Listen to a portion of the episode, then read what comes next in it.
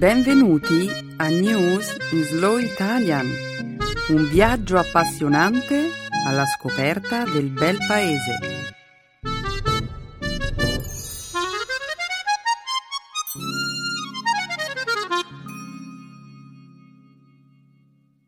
Oggi è giovedì 28 novembre 2013.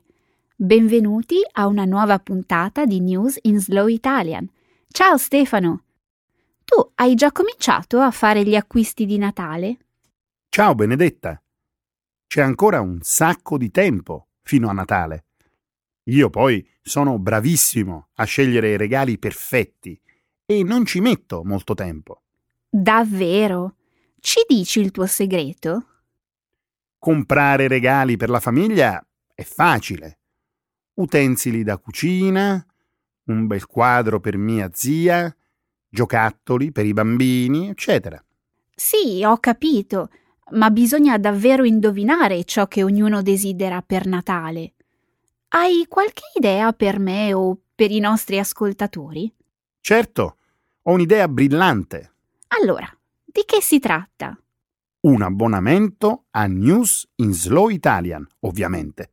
Oh, Stefano, dovresti lavorare come esperto di marketing ma devo dire che è un'idea intelligente. Farò questo regalo a un paio di amici miei che continuano a dire che vogliono imparare l'italiano. Ma andiamo avanti con il programma di oggi. Iniziamo la nostra consueta chiacchierata sui temi di attualità, commentando la decisione dell'Ucraina di ritirarsi dalle trattative per l'accordo commerciale con l'Unione Europea. Parleremo poi della posizione espressa dal presidente afghano Hamid Karzai, il quale ha dichiarato che non firmerà l'accordo di sicurezza bilaterale con gli Stati Uniti fino a quando le sue nuove richieste non verranno accolte. Del nuovo accordo tra l'Iran e sei potenze mondiali volto a limitare l'attività nucleare iraniana e infine della decisione degli elettori svizzeri che hanno bocciato una proposta che intendeva fissare un tetto massimo allo stipendio dei dirigenti. Molto bene. Che cosa abbiamo nella seconda parte del programma? La seconda parte del programma sarà dedicata alla lingua e cultura italiana. Nel segmento grammaticale di questa settimana presenteremo un dialogo ricco di esempi sulle forme combinate dei pronomi personali. E a conclusione della puntata di oggi, lo spazio dedicato alle espressioni idiomatiche ci illustrerà il significato di un modo di dire molto comune nell'italiano parlato, dare una mano. Benissimo. Sei pronto per dare il via alla trasmissione? Super pronto. In alto il sipario.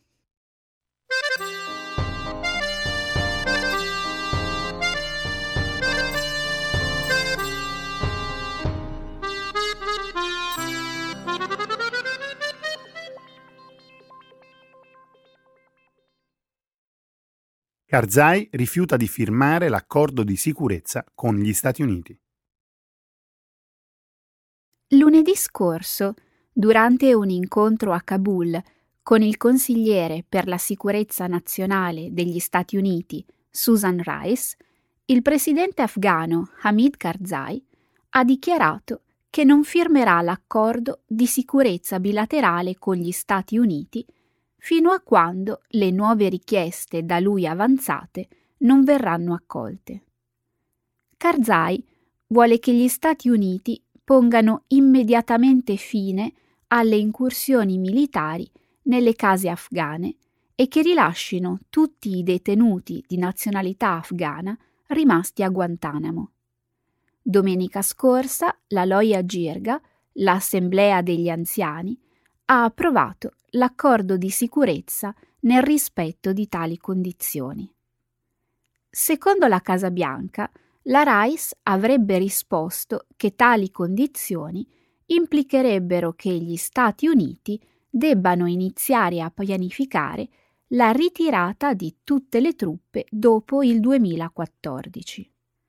Inoltre, in assenza della firma di un accordo, dopo la ritirata definitiva del 2014, non ci sarebbero più militari statunitensi o forze NATO nel paese a garantire l'addestramento delle forze di sicurezza afghane.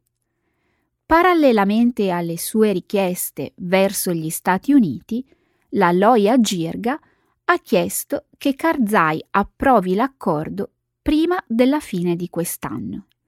Gli Stati Uniti, inoltre, hanno sollecitato Karzai a firmare un accordo che consentirebbe a circa 8.000 soldati americani di rimanere nel paese dopo il 2014.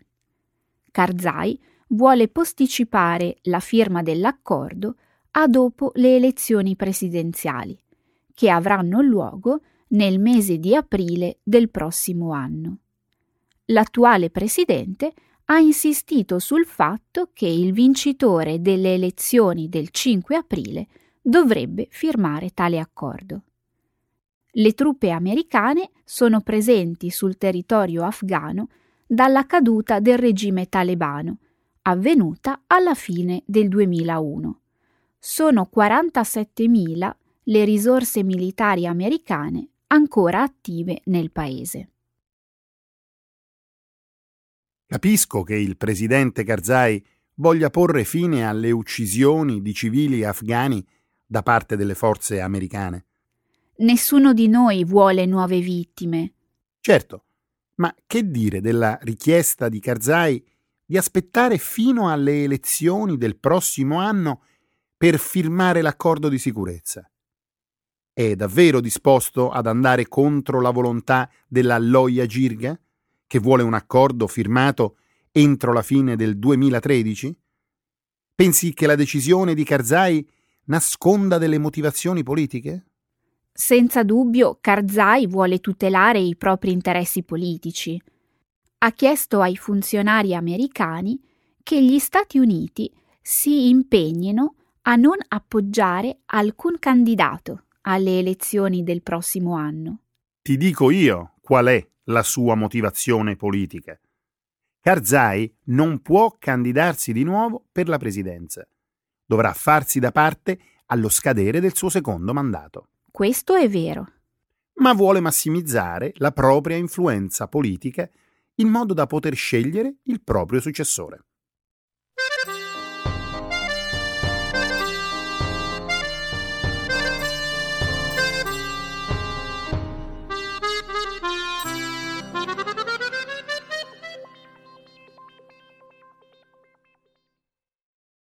L'Ucraina rinuncia all'accordo commerciale con l'Unione Europea.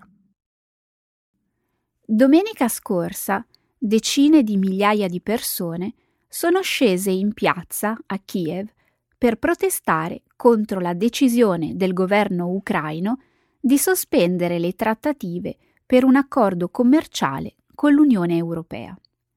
I manifestanti hanno sfilato agitando la bandiera dell'Unione Europea e lanciando slogan come Noi non siamo l'Unione Sovietica, noi siamo l'Unione Europea.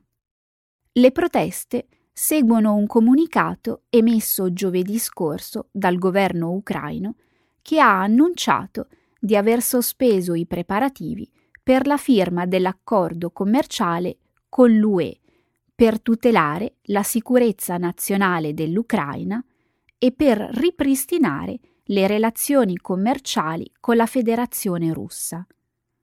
L'accordo avrebbe dovuto essere firmato al vertice europeo che avrà luogo a Vilnius, in Lituania, il 28 e 29 novembre. Il Parlamento ucraino ha anche respinto un progetto di legge che avrebbe consentito all'ex primo ministro Yulia Timoshenko attualmente agli arresti, di andare in Germania per ricevere delle cure mediche. La Timoshenko è stata una figura chiave della rivoluzione arancione e la sua reclusione è vista da molti come politicamente motivata. Il rilascio della Timoshenko era una delle condizioni per l'accordo UE. Naturalmente, la Russia vuole mantenere l'Ucraina sotto la sua influenza. Il presidente Vladimir Putin ha vissuto la rivoluzione arancione del 2004 come un complotto occidentale contro gli interessi russi. La firma di un accordo con l'Unione Europea da parte dell'Ucraina sarebbe stato un duro colpo per Putin. A dire il vero, Putin nega di aver esercitato alcun tipo di pressione su Kiev. Al contrario, accusa l'UE di aver ricattato il governo ucraino per spingerlo a firmare l'accordo. Oh, che mossa geniale! Che sofisticato gioco di scacchi politico! Senza contare che la Russia aveva minacciato sanzioni economiche e restrizioni degli spostamenti qualora l'accordo fosse stato approvato. Non c'è dubbio che la Russia abbia forti interessi strategici ed economici in Ucraina, ma non dimenticare che a livello storico e culturale esiste un legame molto stretto tra i due paesi. Un terzo dei cittadini dell'Ucraina parla esclusivamente o prevalentemente russo con la propria famiglia. Lo so, ma l'Ucraina è un paese indipendente. Non fa più parte dell'impero sovietico. La Georgia e la Moldova sono altri due paesi dell'ex impero sovietico che dovrebbero firmare un accordo con l'UE. Speriamo che non seguano l'esempio dell'Ucraina. Si trovano ora ad affrontare la stessa ardua scelta. Se si avvicinano all'Europa e firmano l'accordo commerciale, rischiano un violento contraccolpo economico e commerciale sul fronte russo.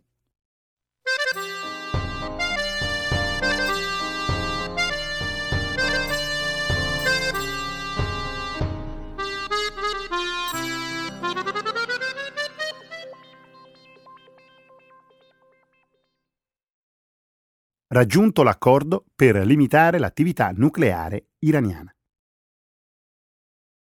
L'Iran e sei potenze mondiali ossia Stati Uniti, Gran Bretagna, Cina, Russia, Francia e Germania, hanno raggiunto domenica scorsa un accordo sul programma nucleare iraniano. L'accordo è stato annunciato nella notte a Ginevra, dopo lunghi e difficili negoziati. L'accordo limita la capacità dell'Iran di produrre uranio convertibile in materiale per armi. In cambio, l'Iran otterrà un limitato, temporaneo, mirato e reversibile allentamento delle sanzioni. L'intesa non autorizza l'immissione supplementare di petrolio iraniano sul mercato né progetti di investimento energetico occidentale nel paese. Il testo dell'accordo non accenna a un eventuale uso della forza qualora l'Iran non rispetti i propri impegni.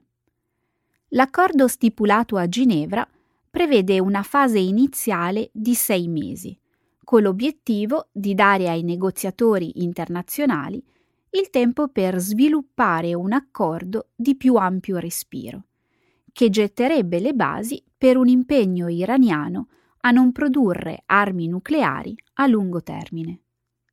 L'intesa, siglata domenica scorsa, è il primo accordo di questo tipo ad essere raggiunto dopo dieci anni di trattative fallite sul programma nucleare iraniano. L'intesa segna una tappa fondamentale nelle relazioni tra Iran e Stati Uniti. I due paesi infatti avevano interrotto ogni relazione diplomatica 34 anni fa, dopo che la rivoluzione islamica iraniana culminò nell'assalto all'ambasciata americana a Teheran. Buon affare oppure no? Questo è il dibattito che infuria in tv e sui giornali. Ma perché le parti hanno bisogno di sei mesi per aprire una nuova fase di negoziati? Perché non negoziare un vero e proprio accordo definitivo da subito? L'Occidente ha concesso troppo? L'accordo rappresenta una minaccia per Israele? Sono molti gli interrogativi. Tutti questi problemi sono estremamente complessi e ci sono molti interessi contrastanti coinvolti. A me sembra che abbia senso sviluppare i negoziati in due fasi. A dire il vero, gli iraniani si sono già impegnati ad accogliere numerose richieste che i negoziatori avevano in progetto per la seconda fase delle trattative. Ma il paese continua a sviluppare un programma di arricchimento dell'uranio. In ogni caso si tratta di un programma di arricchimento molto limitato, da 3 a 5%. Non è possibile costruire una bomba utilizzando uranio arricchito al 3-5%. A meno che non abbiano un programma di arricchimento segreto. Questa è certamente una fonte di preoccupazione. L'Iran ha autorizzato alcune cruciali misure di monitoraggio. Ad esempio, gli ispettori dell'Agenzia internazionale per l'energia atomica avranno accesso quotidiano agli impianti nucleari del paese. Tutto ciò sembra molto promettente. Ma cosa succede se gli iraniani non fanno ciò che hanno promesso o semplicemente se cambiano idea? La mia linea di ragionamento è semplice. Una volta abolite le sanzioni, gli iraniani non avranno alcun incentivo a riprendere i negoziati. Non sei l'unico ad essere preoccupato. Ma l'accordo dice molto chiaramente che l'ammorbidimento delle sanzioni internazionali è temporaneo e reversibile. Quindi, qualora l'Iran non rispettasse la sua parte dell'accordo, le sanzioni verrebbero ripristinate. Vedremo. A proposito, la guida suprema dell'Iran, l'Ayatollah Ali Khamenei, ha detto ai giornalisti domenica scorsa che il suo paese aveva acconsentito a un accordo sul proprio programma nucleare per distogliere l'attenzione dal travagliato lancio di Obamacare, il nuovo programma di assistenza sanitaria promosso dal presidente Obama. Cosa? Stai scherzando? No, per nulla. Virgolette. È vero, per oltre tre decenni ci siamo opposti a qualunque tipo di accordo avente come oggetto le armi nucleari. Ma quando abbiamo visto quanti guai aveva Obama con il suo sito web, ci siamo resi conto che sarebbe stato insensibile da parte nostra non cercare di dargli una mano. Chiuse le virgolette. Beh, un po' di umorismo aiuta sempre a risolvere i problemi politici più complessi, Stefano.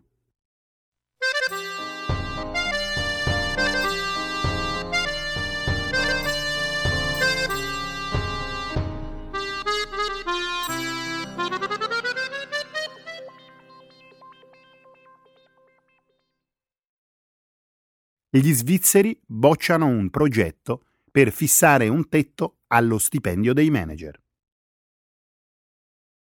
Gli elettori svizzeri hanno respinto domenica scorsa una proposta per imporre un tetto legale allo stipendio dei dirigenti. Il piano proposto avrebbe limitato lo stipendio dei dirigenti stabilendo un rapporto massimo di 1 a 12 tra lo stipendio più alto e quello più basso in una stessa impresa il 65,3% degli elettori hanno votato contro il progetto. Solo il 34,7% ha espresso un parere favorevole. Si era diffusa la rabbia dopo le rivelazioni che alcuni dirigenti svizzeri di alto livello guadagnano più di 200 volte rispetto ai loro dipendenti. Tuttavia, la proposta ha trovato l'opposizione della comunità imprenditoriale svizzera. I dirigenti di impresa avevano detto che l'imposizione di un tetto massimo ai loro compensi avrebbe potuto ridurre gli investimenti stranieri e avrebbe abbassato la competitività delle imprese svizzere. Sia il governo che il Parlamento si erano detti a favore di un voto negativo la Svizzera è uno dei paesi più business friendly in Europa e vanta alcuni dei più alti stipendi medi al mondo. Il paese ospita la sede di molte grandi imprese internazionali, comprese le aziende farmaceutiche Novartis e Roche e le banche UBS e Credit Suisse. 200 volte. Mm, dammi un secondo. Sto cercando di fare il calcolo. Ti faccio un esempio, Stefano. Nel gruppo bancario UBS, il dipendente meno pagato dovrebbe lavorare 194 anni per guadagnare la stessa quantità di denaro che il suo capo guadagna in 12 mesi. Sembra una cosa irreale. Va bene, la proposta per imporre un tetto agli stipendi più alti non ha avuto successo. Perché allora non aumentare lo stipendio dei dipendenti meno pagati? Questo sarà il tema della prossima campagna. In Svizzera non c'è una legge sul salario minimo. Quindi esiste ora una proposta per stabilire il salario minimo mensile nazionale a 4.000 franchi o 4.400 dollari. Mi sembra che questo progetto abbia migliori possibilità di successo. Anche se le stesse linee di ragionamento potrebbero rivelarsi controproducenti, anche in questo caso. Le imprese svizzere potrebbero divenire meno competitive e gli investimenti svizzeri potrebbero spostarsi verso paesi dotati di manodopera a basso costo. Sono d'accordo.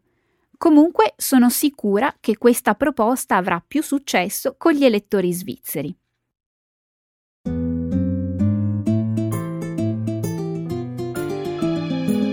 Adesso la grammatica. Per capire le regole di una lingua poetica.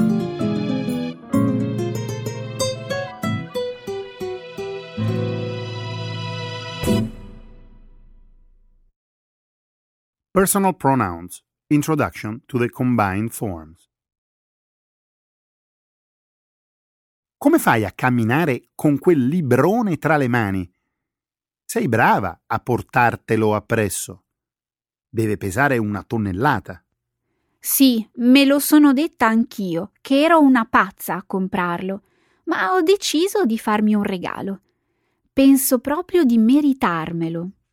Povera Benedetta, spero che valga la pena fare tutto questo sforzo.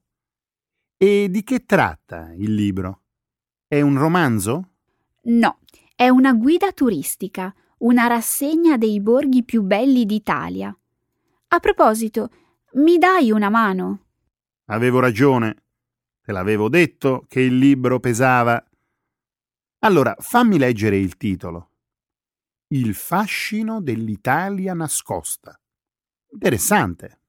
Sì, il titolo è molto accattivante. Sfogliando le prime pagine, poi, ho visto che il libro è pieno di leggende, curiosità e notizie davvero interessanti. Lo vedo. Ce ne sono così tante. Notizie di storia, suggerimenti sulle cose da vedere e il cibo da assaggiare. Addirittura un elenco degli eventi a cui partecipare. Utile, vero? Inoltre le immagini sono splendide e io sono una persona che si fa molto influenzare dalle belle foto. Ti piacciono le foto? Eccoti la guida. Guarda questa. Non è incredibile? Il paesino è avvolto nella nebbia e sembra quasi galleggiare tra le nuvole. È vero, è bellissima. Grazie per avermela mostrata. Molto bello. Il paese sorge su una collina nel mezzo di una valle deserta. Appunto, sembra il paesaggio di un sogno. Attorno non c'è nulla. L'unica cosa che si vede nella foto è il lungo ponte che porta al paesino. Hai capito dove siamo? Questo è il borgo medievale di Cibita di Bagnoregio, a poche ore di macchina da Roma. Se ci fossi stato, l'avrei riconosciuto subito. Come avrei potuto dimenticarmelo? Stefano, ascolta, sto leggendo una notizia inquietante. Sembra che Bagnoregio sia stata definita la città che muore. Perché? Dimmelo tu. Non lo so. Forse perché il borgo è piccolo e isolato e gli abitanti lo stanno progressivamente abbandonando. Dico bene? Te lo dico io il vero motivo. Bagnoregio fu costruita su uno sperone di tufo che si sta sgretolando a poco a poco a causa dell'erosione. Quindi un giorno Civita di Bagnoregio sparirà? Che tristezza. Non me lo aspettavo, questo tragico epilogo. Sembra un luogo così antico e ricco di storia. Oh sì, è antichissimo. Pensa che è stato fondato dall'antico popolo degli Etruschi circa 2500 anni fa. Me la dici una cosa? Se il susseguirsi di frane ha indotto la popolazione locale a spostarsi altrove, chi vive oggi nel borgo? Te lo dico, certo.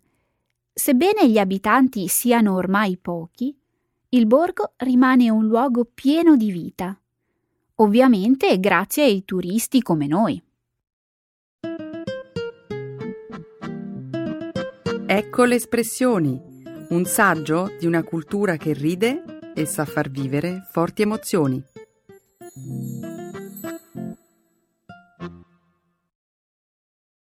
Dare una mano. To give a hand.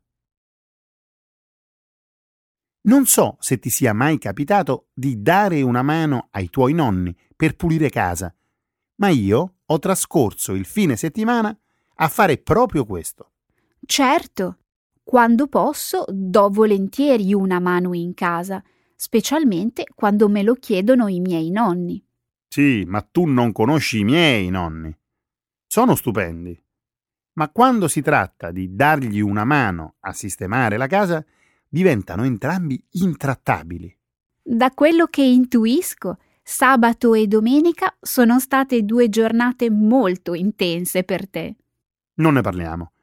Piuttosto volevo raccontarti di un'emozionante scoperta che ho fatto mentre pulivo la soffitta. Vedi?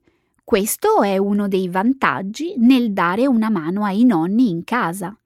Finisci sempre per trovare anticaglie e qualche oggetto raro.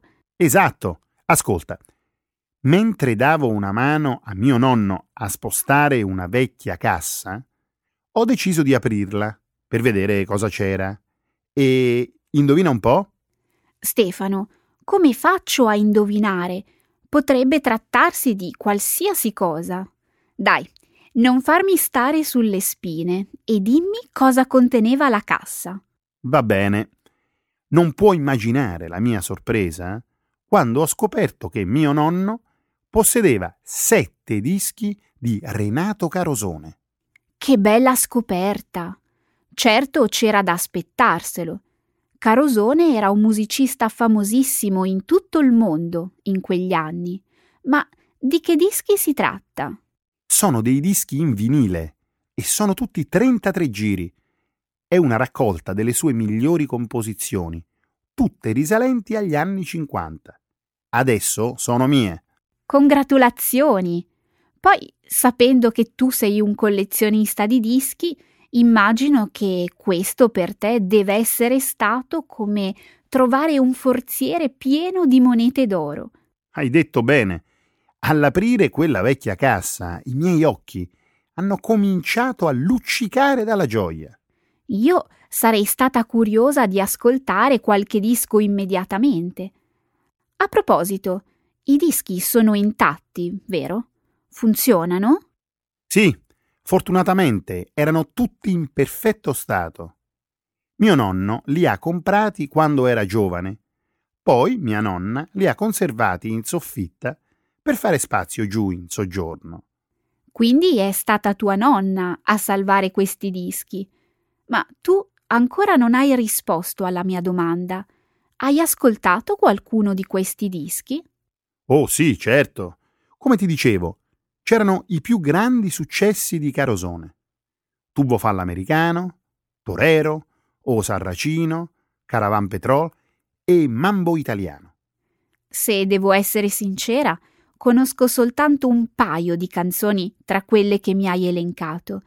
Forse se ascoltassi la musica potrei ricordare qualcosa di più. Senza alcun dubbio.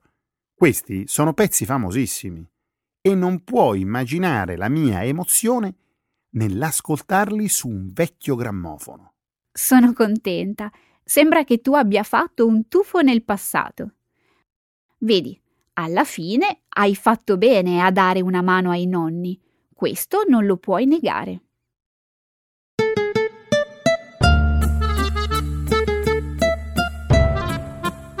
Grazie a tutti i nostri ascoltatori per averci seguito durante questa puntata. Buona festa del ringraziamento a tutti. Buon Thanksgiving! E adesso è il momento di mettersi a tavola. Buon appetito! Ciao!